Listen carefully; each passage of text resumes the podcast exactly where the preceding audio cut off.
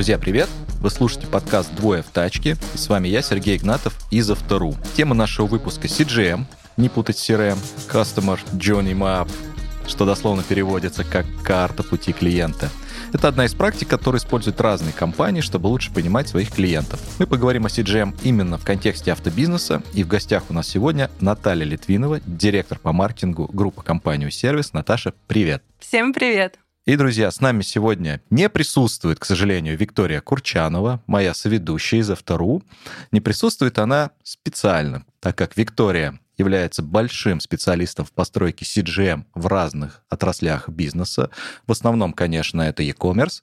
И мы просили ее не поприсутствовать для того, чтобы не давить на нас своими Опытом кейсами. e-commerce. Да. Но у нас все так же двое в тачке. Наташ, спасибо, что пришла. Я знаю, что вы много уделяете внимания этому вопросу как CGM, что-то замерять. И сегодня спасибо, что согласилась с нами поделиться своим опытом, опытом вашей компании, опытом твоей работы. И давай начнем с определения CGM. Что это вообще такое в контексте автобизнеса и какая цель? Ну, здесь все просто. На самом деле, исходя из названия, уже можно сделать вывод, что есть какая-то карта. Это не только дословно, но и действительно фактически карта касаний клиента с тем или иным бизнесом. В данном случае с дилерским центром, с дилерским бизнесом. Ну, то есть это схема всех взаимодействий пути клиента и нашего с ним коммуникации или с ней. Ну, а кто вот клиент вашей компании? То есть вот человек, покупающий автомобиль или приезжающий в автосервис, кого вы считаете клиентом и кого наносите на эту карту? На самом деле, те компании, которые стараются быть клиентоориентированными, понимают, что нет такой классификации клиента. Клиент — это не тот, кто исключительно покупает автомобиль или приезжает только на сервисное обслуживание. Клиент — это человек, который хочет коммуницировать с нашей компанией. То есть он уже наш потенциальный клиент, и, в принципе, таким мы его и считаем. На самом деле, CGM в дилерском бизнесе — это абсолютно отдельный продукт, отдельная культура, можно сказать. Ну, то есть есть миллион всего, что сказано о корпоративной культуре, да, вот CGM можно, CGM именно автобизнеса можно вывести в отдельную науку. Очень круто реализовано CGM у других бизнесов, но на самом деле, к моему удивлению, в какой-то момент, когда я этой историей там, только начала интересоваться, очень мало где реализован полный цикл коммуникации с клиентом. Именно классно, вот чтобы посмотреть, сказать, о, я тоже так хочу. Ну и для тех, кто хотел бы узнать что-то новое и почерпнуть что-то, для тех, кто работает в автобизнесе, в первую очередь стоит посмотреть на отели, это прям очень классное. Да и вообще любому бизнесу это будет полезно, потому что там это прям такого top-level а штука. Но если говорить о дилерском бизнесе, то основная цель — это, конечно, знание и решение проблем и боли клиентов. И опять же, да, клиент это не тот, который уже что-то купил или сделал, это потенциальный клиент, он уже на 80% наш клиент. как бы это не... Не пафосно звучало. Да, да, да, абсолютно. Но есть компании, которые выделяются да, своими CGM. Э, одна из них Amazon.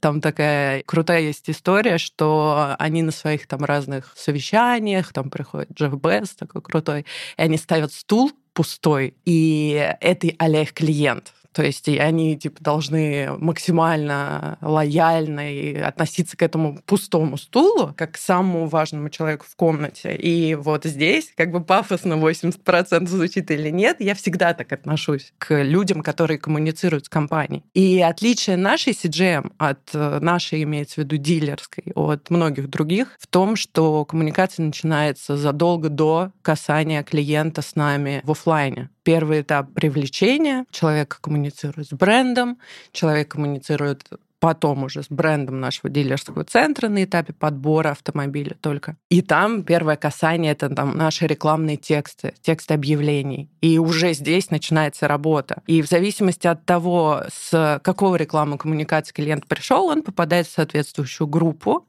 с которой по-разному мы будем коммуницировать. То есть, ну, мы все знаем, я думаю, что есть э, источники рекламы с более теплым трафиком, с более конверсионным, есть более холодным.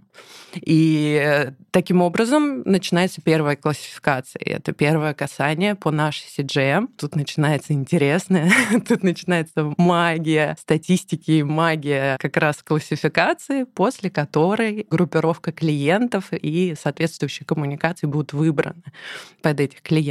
Вот, ну, как-то так. Но это самый первый, это самые начальные этапы. А вот 17-16-летние потенциальные будущие покупатели уже как-то нанесены на вашу карту этого CGM? Или с ними пока работа никакая не ведется? О, это мне нравится. Такой подход мне нравится.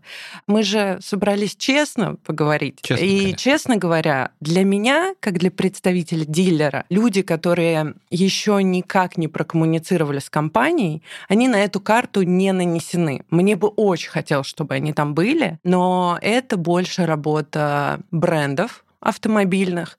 Вот там я очень искренне надеюсь, так как у нас сейчас фокус больше на китайские бренды да, в нашей стране, я надеюсь, что как раз эти бренды учтут этот момент, что уже много-много-много лет делают э, там премиальные бренды, Porsche или да кого угодно Subaru, взять. например. Ну, Subaru тоже, но это больше в люкс-сегменте история, что они начинают выращивать свою аудиторию с малолетства. То есть ты распечатываешь э, жвачку с вкладышем, там, турбо, и ты видишь там эту тачку, и хочешь ее. Ферра- Феррари Тестороса, Да. потом вырастаешь, оказывается, они уже все сгнили. Да, да, да. Только у шейхов эти в заброшенных их этих, э, в гаражах стоят.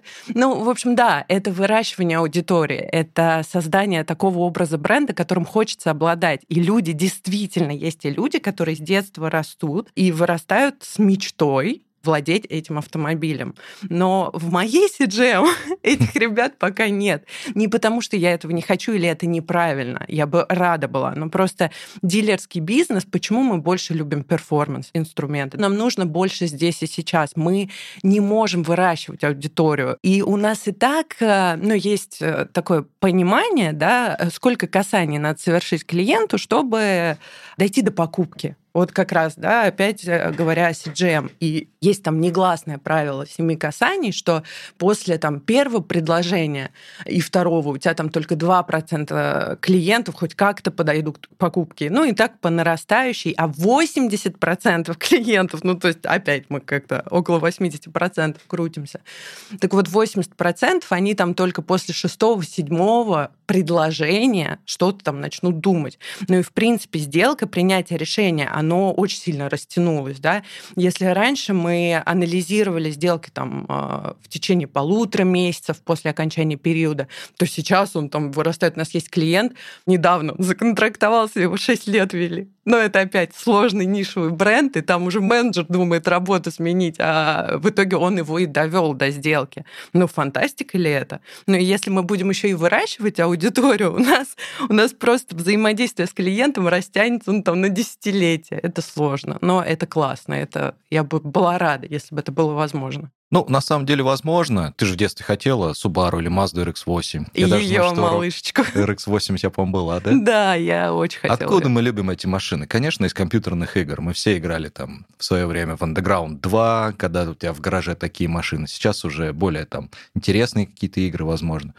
Ну так вам, дилерам, надо что, собрать и сделать Underground 2 на Ой, улицах Москвы, чтобы ты реально за машиной ездил в сервис. Ты опередил меня, на самом деле. Да? Я хотела это сказать. Классный просто пример. Яндекс Сити игра. Вот это пример того, как ты не даешь забыть, как ты постоянно коммуницируешь с человеком, вот реально, кто не смотрел, но кто любит маркетинг, интересуется, зайдите просто посмотрите, как выстроена коммуникация с клиентом, и самое главное, как подталкивают тебя к шагам в использовании какого-либо сервиса. Вот это хотелось бы реализовать. И вот эта история с игровой индустрией, которая сейчас там переживает просто сумасшедший взлет, учитывая, что у нас сейчас миллиард нейросетей, все, что ты хочешь, и у тебя скрипт этой игры будет написан там за пять минут, я очень хочу. Я уверена, что мы сделаем.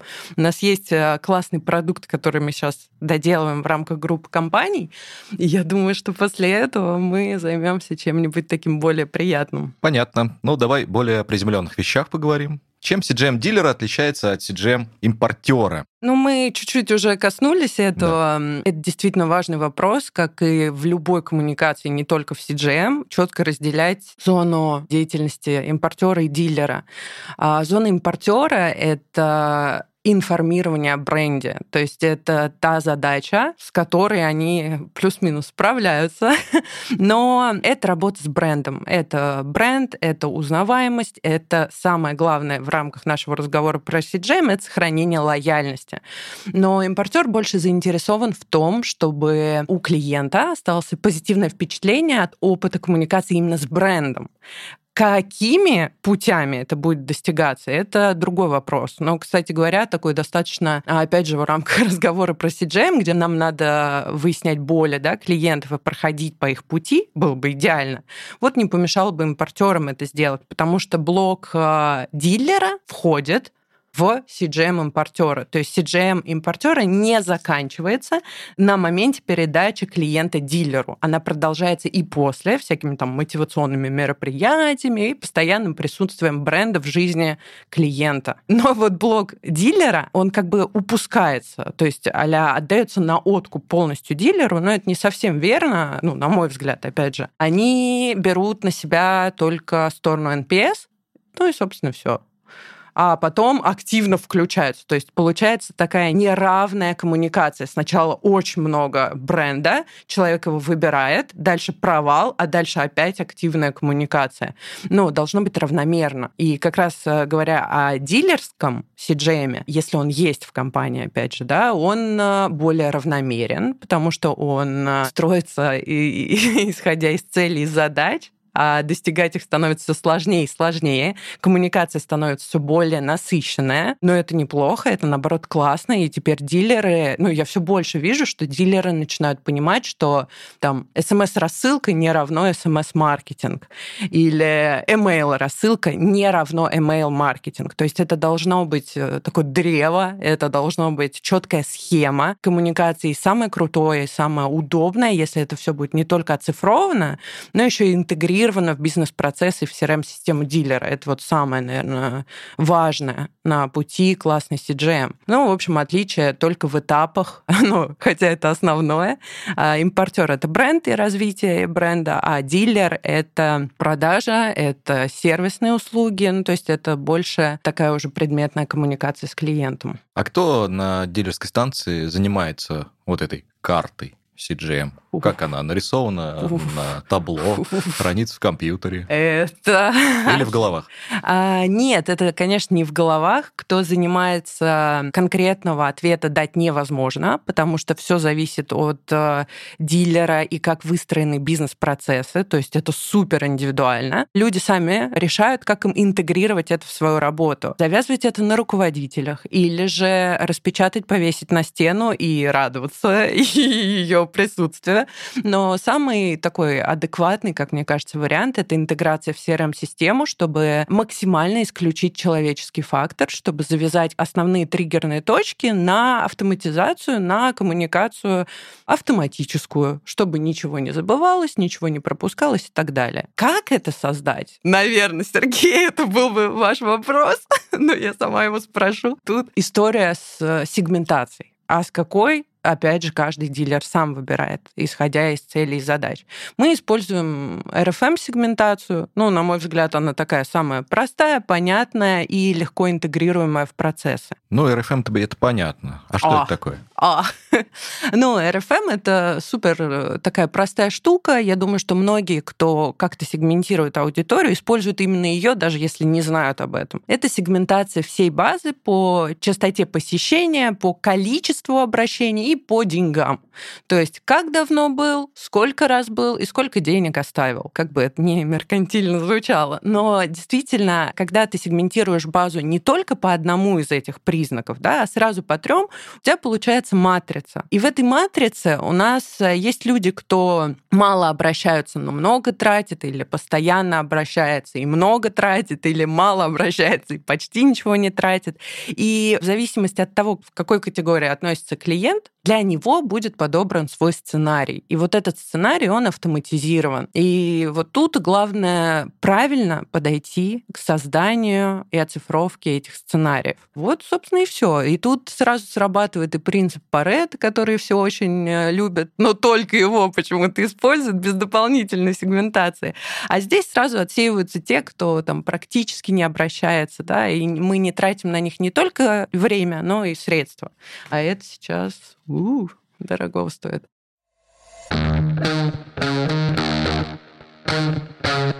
Наталья, а на какие этапы CGM разбит и какие взаимодействия на каждом из этапах следует проводить или, может, не следует проводить? Какие-то и советы, и антисоветы есть? Ну, не то чтобы это советы и антисоветы, но четкая структура у CGM есть. И для дилера она абсолютно четко укладывается в структуру. Это привлечение, это работа с выбором, это покупка автомобиля и приведение к покупке да, этого клиента. Дальше гарантийное обслуживание, постгарантийное и, соответственно, создание повторного обращения в качестве повторного клиента. Но на каждом этапе своя работа. Но каждый этап заточен на то, чтобы повысить конверсию в целевое действие. Ну, сначала в сделку, потом в машину заезд и так далее, и так далее, и так далее, в зависимости от целей. Там, например, на первом этапе, если это привлечение, там первое касание — это наши рекламные тексты, да, потом рекламная коммуникация, а дальше работа с user experience, с юзабилити сайта, то есть, казалось бы, клиенты не то, что у нас в офлайне еще не было и в ближайшее время не предвидится, он там еще будет ходить ходить по куче сайтов. Вот тут работа с восприятием контента и с удобством для пользователя, в первую очередь наших сайтов, лендингов, социальных сетей и коммуникация практически 24 на 7. Да? То есть если площадка предусматривает постоянную коммуникацию, то постоянная коммуникация должна быть. Это не профанация, действительно. То же самое с чатами да, на сайтах. То есть все действительно должно работать. От форм, обратных звонков и так далее, и так далее, до чатов и социальных социальных сетей. То есть тут работа с размещением блоков, с юзабилити и всем таким, чтобы это все классно отображалось, быстро грузилось и классно работало. На следующем же этапе это уже, ну, соответственно, если это звонок, это один скрипт, если заявка, другой. И дальше переход уже в отдел продаж, а после сделочки первый триггер — это фотография с выдачи, обязательно там контакты менеджера, контакты вашего сервисного специалиста, такой небольшой гайд по основным основным важным точкам коммуникации, э, если это исходящая коммуникация от клиента. А исходящая от нас мы и сами все, все сделаем и еще по несколько раз сделаем. Давай тогда немножко из сквозной аналитикой все это дело смешаем. Если привлеченный новый клиент уже прошел несколько касаний с вашими там рекламными кампаниями на первом этапе, вы начали его обрабатывать, пытаться довести к сделке. Но пытаться, все... ключевое. Ну, почему я так говорю? Потому что мне кажется, я долго был сотрудником именно отдела продаж автомобилей, что сотрудники вообще в это не погружены, что это клиент вот такой О, тебе сегодня позвонил, он на самом деле хороший для нашей компании, он лояльный к нашей компании. Никто этого не знает.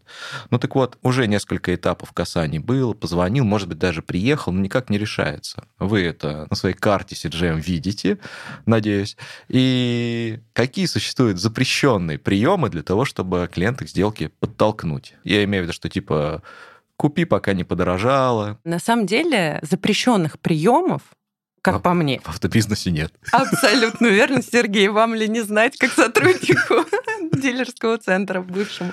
Есть одна штука, которая лично мне не нравится. Это вот моя проблемная зона, возможно. Но это лидогенерация, ну, такая жесткая. И вот, кстати, это в рамках CGM, в рамках сквозной аналитики очень многие дилеры этого не видят. Очень я радуюсь, если кто-то обращает на это внимание. Лидогенерация — интересный канал, который собирает данные клиентов, потом их прозванивает. Но проблема в том, что те клиенты, которые не переведены в отдел продаж, вот это проблема. То есть никто вот этот негатив не собирает, а его огромное количество. То есть дилер концентрируется только на тех, кто переведен. И говоря о сквозной аналитике, да, конечно, мы видим, мы более того видим, что клиент уже походил по значительному количеству дилерских центров. И я вначале об этом говорила, что TGM работает в соответствии с тем, с какого канала пришел клиент. И вот здесь как раз-таки включается вот эта магия статистики и как раз сквозной аналитики, что клиент будет получать тот сценарий те коммуникации, которые разработаны под него, исходя из того, откуда он пришел и каким образом. Если вот как раз это лидогенерация, там будет такой скрипт. И ребята из отдела продаж, мы прошли с ними уже все эти этапы споров и каких-то убеждений, но это самая большая проблема работы, это человеческий фактор. И он всегда будет, его никак не исключить. Единственное, что сквозная аналитика здесь помогает тем, что мы анализируем не только сторону клиента, но и свою сторону, отработку трафика и все это. И те ребята, которые, скажем так, не отвечают стандартам определенным введенным, они депримируются не только там в денежном эквиваленте, даже в меньшей степени, они лишаются трафика, они занимаются холодными обзвонами, ну и то есть всей такой историей. Поэтому тут такая двойственная штука. И э, история с визитами тоже никуда не девается. И э, программы, которые мы сейчас доделываем там в рамках группы компаний, это как раз э, подсмотрено, можно сказать. Ну так, это вдохновлено историей с отелями. И вот если кто заинтересуется потом этой всей штукой, есть э, такой чувак, Хорст Шульц, это Карлтон Риц отеля. А у них есть супер огромная система обучения бесплатная. Ну, что угодно там можно найти. Но самое главное — это персонализация. И история с сквозной аналитикой, в которую будет вписана история с камерами в дилерских центрах, э, и мэтчинг будет клиента, канала, истории его в компании, поможет как раз максимально персонализировать и вписаться в CGM. А как выстраивается CGM работа после ну, совершенной сделки. То есть вот человек купил машину или, например, обслужился на сервисе, и дальше вот чего вы его поздравляете просто с днем рождения раз в год или какие-то еще Да, выезжаем, э, я из торта выпрыгиваю. А, нет. У меня скоро день рождения. Э, я, я знаю, покупал у вас автомобиль. Красное в календаре у меня отмечено. А, в моей CGM по жизни.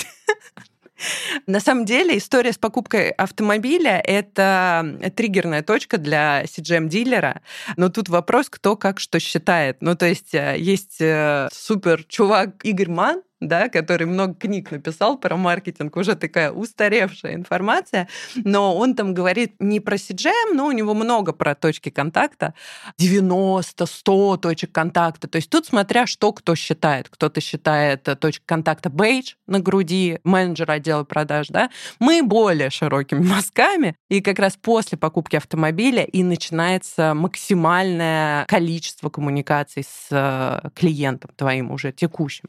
Но здесь все завязано на наших целях и задачах. А, здесь и учет сезонности, и учет наших хотений и желаний в рамках там, работы с неликвидными позициями, с тем, что есть на складе, с запчастями, с работами максимально маржинальными. И в зависимости от наших желаний, да, выстраивается четкая схема коммуникаций. Нет, она не только заключается в поздравлении с днем рождения и тортом, но стартует она действительно после продажи автомобиля с маленького гайда, вот куда звонить, если что-то происходит, какие соцсети, как быстро может связаться со мной или с кем-то еще.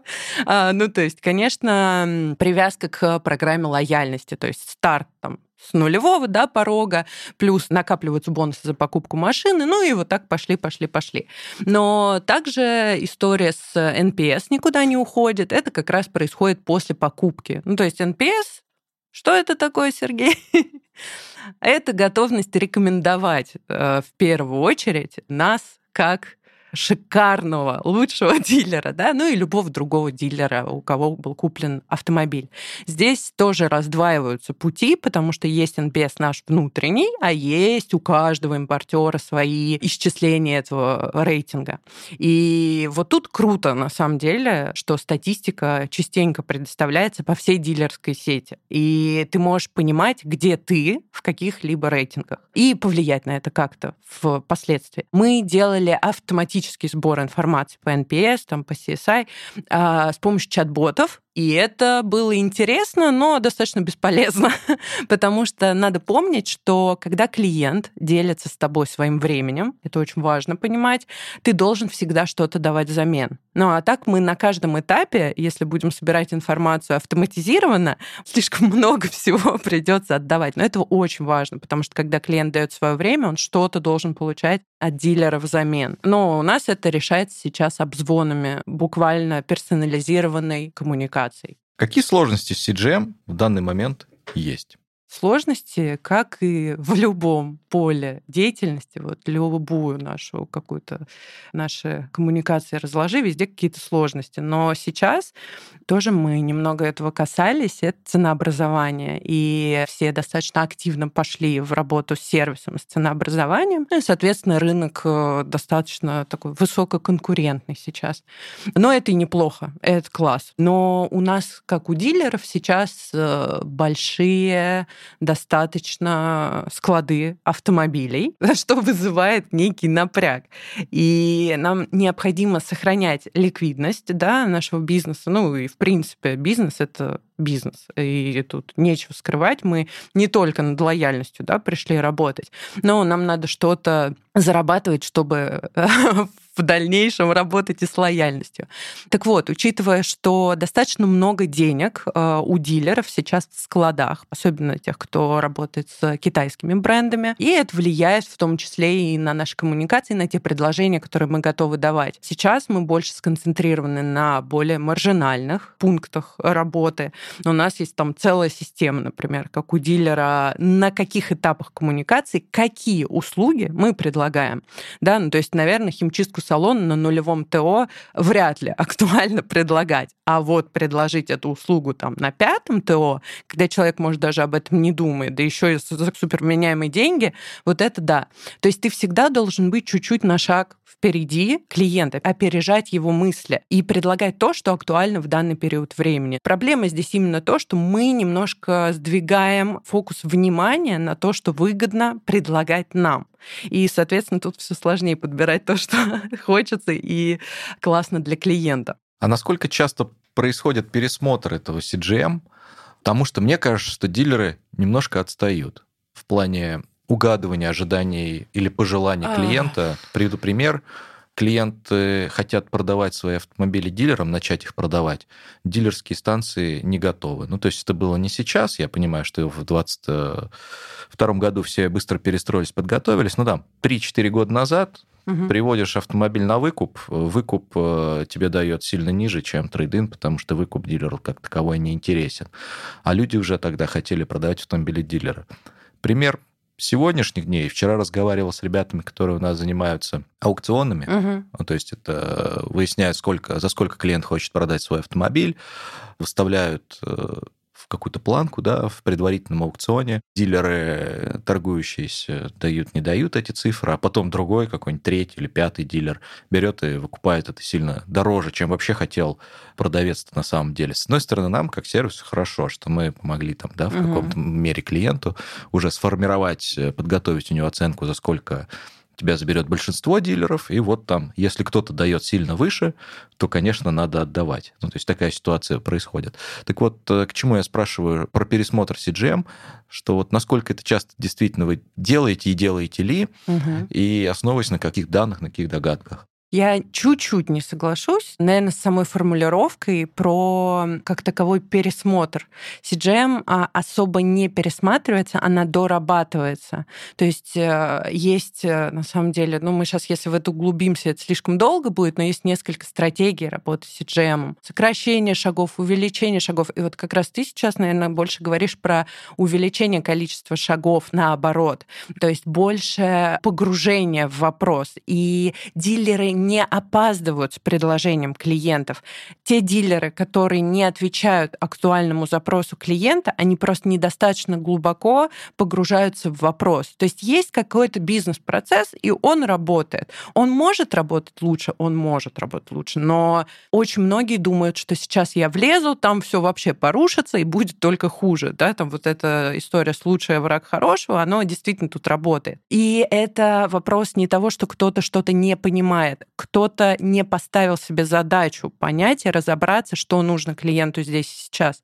Но вот история с выкупом, которую ты привел, особенно в той ситуации, в которой мы сейчас работаем, не совсем так все.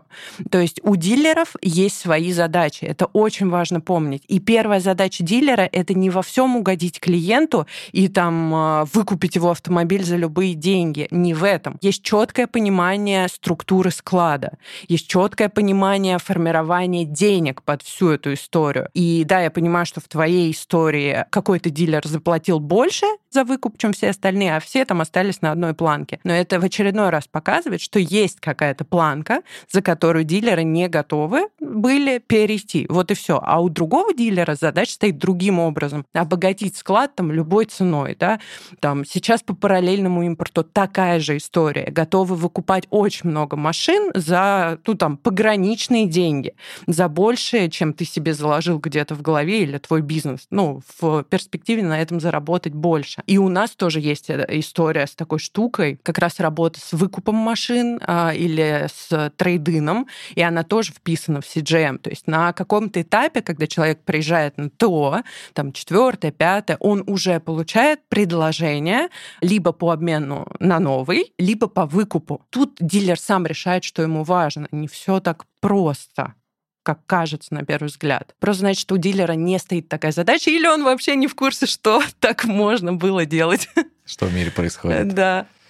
Ну, почему спрашиваю? Мы проводили, на самом деле, э, осенью прошлого года большой опрос по CGM совместно там с компанией исследовательской, что людям важно. И для меня некоторые ответы были удивительными. Например, что потенциально продающий или задумывавшийся о продаже автомобиля человек – хочет иметь возможность в реальном времени увидеть, сколько его автомобиль сейчас, ну, типа, стоит, и куда он его всегда может отвезти, чтобы у него всегда это было на подкорке. Вот он, ну, вот такой вот ответ люди говорят. Есть какие-то там сервисы, ну, типа нашего, да, автору, где можно зайти в сервис оценки, оценить свой автомобиль. Но у дилеров как такового нет. То есть там есть формочка короткая, ну, где ты оставляешь хорош. контактные данные, тебе перезванивают и говорят, Здравствуйте. Конечно, а вы выбрали себе следующий автомобиль? На юрлицо, на физлицо? Да, ну... В КРИФ? На самом деле... Я как пример говорю, что э, ну, у людей много странных пожеланий, и вот как а их что дилеру угадывать? странного? Да? Ну, это ну, одно из тех, что твоя, я вспомнил. Как это сказать? Это твоя инвестиция. А, на самом деле, даже если у тебя нет мысли о продаже машины здесь сейчас, я понимаю это желание понимать, а, грубо говоря, а, твой банк, он каков. То есть и уже таким образом это первый этап к формированию потребности.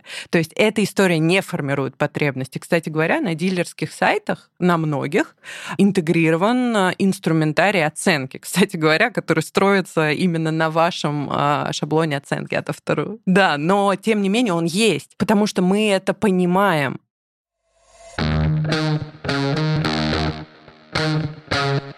Ну вот смотри, мы проговорили о том, что знание формирует э, сначала какое-то понимание, сколько свой автомобиль стоит, потом, возможно, желание, потом потребность, да. Но вот из запрещенных приемов скажи, стоит ли или не стоит ли так делать, что типа своим потенциально возможным клиентам навязывать негативную историю, что типа 100 тысяч пробега, скорее всего, у вас сейчас что-то сломается дорогостоящее, что у вас подходит хм. к концу оба комплекта резины. Это вложение там порядка 100 тысяч, а, если это 18 диаметр. Отличный вопрос. А, отличный вопрос, и я как раз про него немножко уже говорила, когда человек приезжает к нам на большое ТО, он и получает калькуляцию вложений в автомобиль.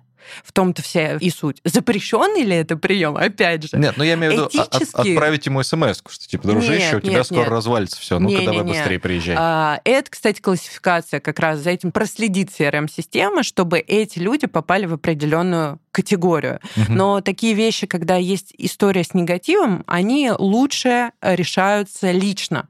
То есть это либо при визите в дилерский центр, либо при обзвоне там, знакомым менеджером, который уже пять раз твою малышку брал на ТО. А, и вот тогда в диалоге это э, повышает конверсию в то целевое действие, которое ты хотел бы получить. Но да, негатив — это триггер, и всегда было так. Либо счастье, либо негатив. Поэтому да, это можно использовать. Тут нет ничего запрещенного, потому что это факты. И ты подумай с другой стороны. Дилер проявляет внимание и участливость в жизни клиента, тем самым, что заботится о том, что ты не переплатишь. Ну и не надо из дилеров да, делать какое-то там вселенское зло. Реально люди заботятся о своих клиентах. Я очень часто сама с ними по телефону разговариваю, ну, когда какие-то из ряда вон вопросы, да, интересные именно происходят. Но мы заботимся о том, чтобы клиент и не переплатил, особенно когда это уже наш клиент, там, постгарантия и так далее. И самое главное, показываем ему это в цифрах и в деньгах. А люди сейчас очень завязаны на язык денег. В завершении поделись э, двумя-тремя фейлами, когда вы получали больше всего жалоб. Ну, там что-то ввели в свой CGM, какие-то штуки угу. запустили, и больше всего жалоб посыпалось немножко не так. Это не то чтобы инструменты, на которые кто-то жаловался, что-то. А важно не переборщить с частотностью. Угу. Ну, это в любой рекламе важно, да, наверное, кроме самого первого этапа воронки, где чем больше, тем лучше. У нас скорее были штуки, которые не сработали. На них не было жалоб, они просто остались, э, что они есть, что их нет, никакой разницы. И вот ТО в подарок, кстати, история, она уже потихоньку переходит э, в разряд вещей, которые потихоньку отваливаются. Но самым таким откровением для меня была история с Lookalike по аудиториям импортеров. Хотя, казалось бы, ну каким массивом данных обладают импортеры? Но выхлоп э, минимальный с работой аудитории э, сайтов импортеров. Ну, еще из такого, что не работает, мы тоже, кстати, по выкупу на одном из этапов CGM мы добавляли там плюс n там, сумма к оценке вашего автомобиля через э, выкуп. Ну, тоже не скажу, что это как-то вообще стригерило кого-то там. Может, сумма была маленькая, может, еще что. Ну, так сейчас сложно сказать. Все надо тестировать. Даже если я вот, ну, там, говорю, да, сейчас какие-то вещи, это не есть истина, и она на разных задачах сработает по-разному и может сработать, и на разных бизнес-процессах. Поэтому очень важно все тестировать, и очень важно то, с какой командой ты это делаешь. Это все должны быть заинтересованы. Ну, мне в этом случае несказанно повезло, поэтому все идеи, я думаю, будут реализованы в лучшем виде. Спасибо. По традиции у нас есть четыре нестандартных вопроса, уже Вау. не по теме. А ты и не слушал наш прошлый подкаст, чтобы знать эти вопросы. Итак, первый. Если Застыди. представить себе, что автобизнес не существует, то где бы ты хотел работать? О, о, это интересно. Я бы хотела что-то скорее всего, с журналистикой это было бы связано. Или я всегда хотела быть сыщиком. Но нынче это частный детектив. Не знаю, была у меня в детстве такая мечта. Это все Шерлок. Ну, это как раз вот в Сиджеме ты там и Ой, ищешь вот эти тонкие не говори, кошмар. Нельзя так углубляться. Так, спасибо. А если бы у тебя была возможность проехаться в автомобиль, прокатить, ну, не прокатить а, и кинуть на деньги, а прокатить с целью провести приятный разговор с любым человеком, живущим или умершим, кто бы это был? Ой, это очень э, хороший вопрос. Сейчас э, прям секунда. Ну, ты Но, про, если про честно... Мана говорила, нет? Нет, ты что? ты что? Это первый вариант. Прокатить и кинуть на деньги. А, нет, нет, нет, нет. Если честно, э, еще там, мне кажется, пару лет назад я бы хотела прокатиться с Познером, возможно. Мне кажется, что он очень интересный чувак, и вот эти дорожные там путешествия, трипы. Но сейчас я бы э, хотела, чтобы это была моя бабушка, если честно. Потрясающий человек, которого там какое-то время со мной уже нет, но она так любила ездить со мной в машине, и мне кажется, сейчас это было бы так к месту именно для меня. Поэтому вот так. Двойственный ответ. Познер и бабушка. Да, а если бы они еще были вместе, это просто это мега-трип. А на каком автомобиле? Какой у тебя автомобиль мечты? Я знаю, что у тебя просто самый красивый автомобиль, наверное, в Москве, но, может быть, это не предел мечтаний. Какой твой автомобиль мечты? Если честно, мой текущий автомобиль это то, что я хотела от э, автопрома для себя. Но это на каждый день. Но если говорить прям совсем-совсем, то это Porsche 911 Тарга темно-серого цвета. Очень хороша. С синими ремнями. Ну, скорее всего, но не обязательно. А я уже что-то говорила об этом. Нет? Да, просто у меня есть машина, собранная в конфигураторе, и я прям слежу от момента старта до сейчас, как менялась ее цена, потому что это скрин из конфигуратора. И вот там как раз синие ремни на темно-сером кузове. Потрясающий автомобиль, очень бы хотела. Как думаешь, импортеры Porsche видят тебя уже на карте клиента? О, господи, да они меня просто, они меня вырастили, и вот теперь не дают мне, как цветы увядают, вот не дают мне пропасть. Просто они постоянно со мной, и э, за что им отдельное и спасибо, и негодование, потому что не хотелось бы теребить мою душу ранимую этим. Пока. Ну, то есть, если завтра позвонят, скажут, Наталья, каким странным образом вот, э, у нас в пресс-парке остался серый с синими ремнями, еще не продали. А, Позже свяжитесь со мной. Так, телефон будет э, в, да, в описании да, да. под лайками. Последний вопрос. Э, у нас по традиции в конце выпуска звучит э, любимая песня нашего гостя, которую ты слушаешь в машине. Вот какая песня, наверное, у тебя на данный момент любимая, которую можно слушать на репите? Блин, классные нестандартные вопросы. Нет у меня вот одной любимой песни. Если настроение супер крутое, это будет какой-нибудь рок-н-ролльчик, The Who, Beatles. Но вот к сегодняшнему дню, мне кажется, очень круто подходит.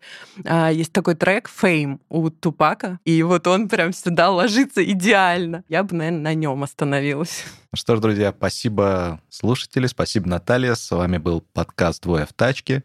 И я Сергей Игнатов. До новых встреч. О, спасибо.